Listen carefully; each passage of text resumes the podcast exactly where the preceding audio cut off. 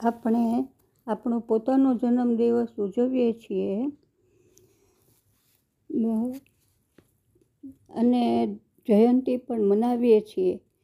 તો જેણે આપણને જીવન જીવતા શીખવાડ્યું, જીવન જીવવાની કલા શીખવાડી તે શ્રીમદ ભગવદ્ ગીતા, ગીતાજી અથવા ગીતા માતાની જયંતી મનાવીએ. તે નિમિત્તે આપણે તેમાં શ્રી કૃષ્ણ શીખવે છે તે મંત્ર જીવી દેખાડીએ. આચરણ કરીએ. તે મંત્ર છે કર્મ કરવું. એટલે કે આપણે આપણું આળસુ ન બનતા કામ કરવું. આપણે બાળ વાર્તા દ્વારા વાત જાણીએ. એક નદીના કિનારા ઉપર મોટું મેદાન હતું અને આસપાસ મોટા વૃક્ષો પણ હતા. અમે મોટા મોટા વૃક્ષોમાં થોડી ખાલી જગ્યા પણ હતી. તેમાં એક મોટા વડના ઝાડ ઉપર કાબર અને કાગડો પાસે પાસે માળો બાંધીને રહેતા હતા. બંનેને દોસ્તી થઈ. એક દિવસ કાબરબેને કીધું કે આપણે કંઈક કામ કરવું જોઈએ. આકાશમાં ઘેરાયેલા વાદળો જોઈને તેને વિચાર આવ્યો કે ખેતી કરીએ તો? તેણે કાગડાભાઈને પૂછ્યું સામેની જગ્યા વિશાળ છે. આપણે ત્યાં ખેતર બનાવી ખેતી કરશું. કાગડાભાઈને પણ આ વિચાર ગમ્યો. તેણે કીધું કે આપણે બિયારણ ક્યાંથી મેળવશું? ખોદશું કેવી રીતે? આ બધું કેવી રીતે કરશું? તો કાબરબેને કીધું કે આપણા ચાંચ, પગ, પાંખ બધું છે ને, એનાથી થઈ જશે. ગડાભાઈ ખાવાના શોખી કોઈને ત્યાં દૂધપાક પૂરી જોઈને કાગડાભાઈ તો ત્યાં પહોંચી જાય. કોં કોં કરીને પોતાના સગા સંબંધીને પણ બોલાવી લે.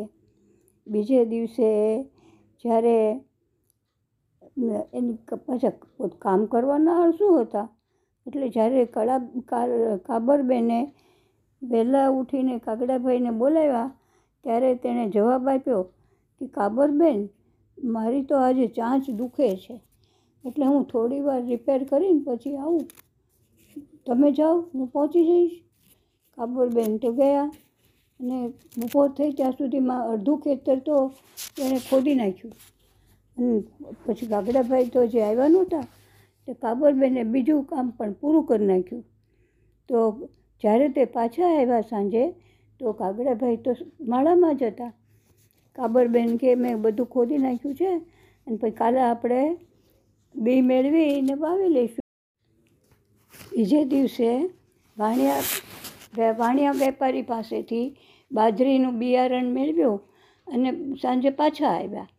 પછી બે દિવસમાં તો વરસાદ આવ્યો. એટલે પછી કાબરબેન કે, ચાલો આપણે કે વાવી દઈએ. એટલે સવારમાં જ્યારે કાબરબેને કાગડાભાઈને બોલાવ્યા, તો કાગડાભાઈ તો કહે ઠાગા ઠૈયા કરું છું. મારે ચાંચોડી રિપેર કરાવું છું. કાબરબેન જાઓ, તમે આવું છું. કાબરબેન તો ગયા, એણે તો પોતાની ચાંચથી બિયારણ વાવી દીધું. બાજરી વાવી દીધી, સાંજે પાછા આવ્યા. કાગડાભાઈ તો બેઠા હતા. બીજે દિવસ, બે દિવસ તો રાહ જોઈ. તો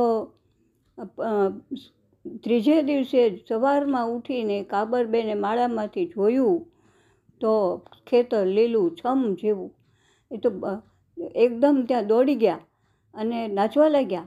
ખેતર તો ઉગવા માંડ્યું બાજરી તો. એણે તો જોયું તો આજુબાજુ બધે થોડું ઘાસ ઉગેલું હતું.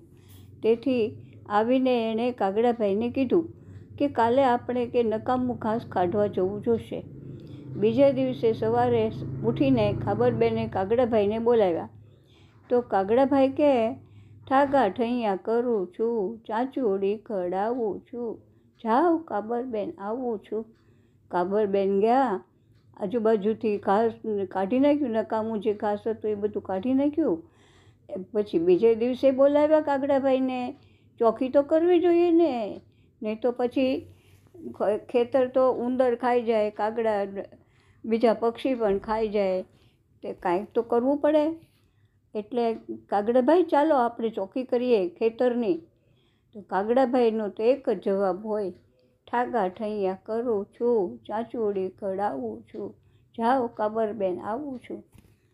થોડા દિવસમાં તો કાબરબેને બીજા પક્ષીની મદદથી ચોકી કરી, રાત્રે જાગીને તાપણું કરીને પણ ચોકી કરી. આવી રીતે બાજરી તો તૈયાર થઈ ગઈ. ડુંડા આવ્યા. હવે એને તો કાપવા જોઈએ, લણણી કરવી જોઈએ. એણે કાગડાભાઈને કીધું. કે આપણે હવે લણણી કરવી જોઈએ. લણણી કરવી જોઈએ. કાપવા જોઈએ.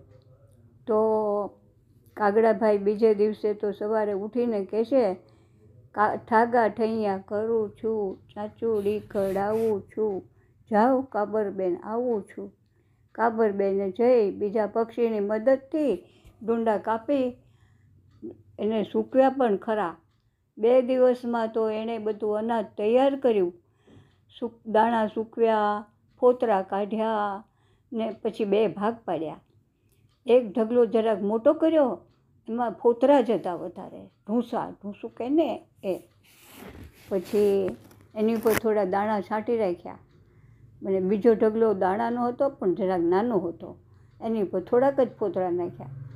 હવે કાગડાભાઈને બોલાવવા ગયા. કાગડાભાઈને કીધું કે ચાલો ચાલો, આપણું તો અનાજ તૈયાર થઈ ગયું છે. મેં ભાગ પાડી રાખ્યા છે. ચાલો. કાગડાભાઈ તો તૈયાર. તો ઉડતા ઉડતા આવ્યા. આગેથી મોટો ઢગલો જોયો. ને એની ઉપર બેસ, બેઠા. આ ઢગલો મારો, આ ભાગ મારો, આ ભાગ મારો. એમ બોલતા બોલતા મોટા ઢગલા ઉપર બેઠા. ત્યાં તો એની ચાંચમાં ઢૂંસા ભરાઈ ગયા અને પગ પણ અંદર સલવાઈ ગયા. ફોતરા જ હતા ને? પછી બહાર નીકળવા જાય, બધા પક્ષી હસવા માંડે આજુબાજુ પેલા, અરે કાગડાભાઈ તમે કામ કર્યું નહીં અને મોટો ભાગ માગવા આવો છો? કાગડાભાઈ કામ કરવું નહીં અને ભાગ માગવો?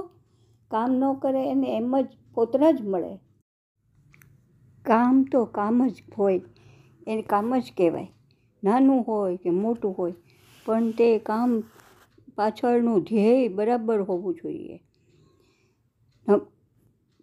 સમાજને ઉપયોગી થાય તેવું કામ કરીએ, ભગવાનનું નિમિત્ત હોય તો તે કામ પણ મહાન થાય છે.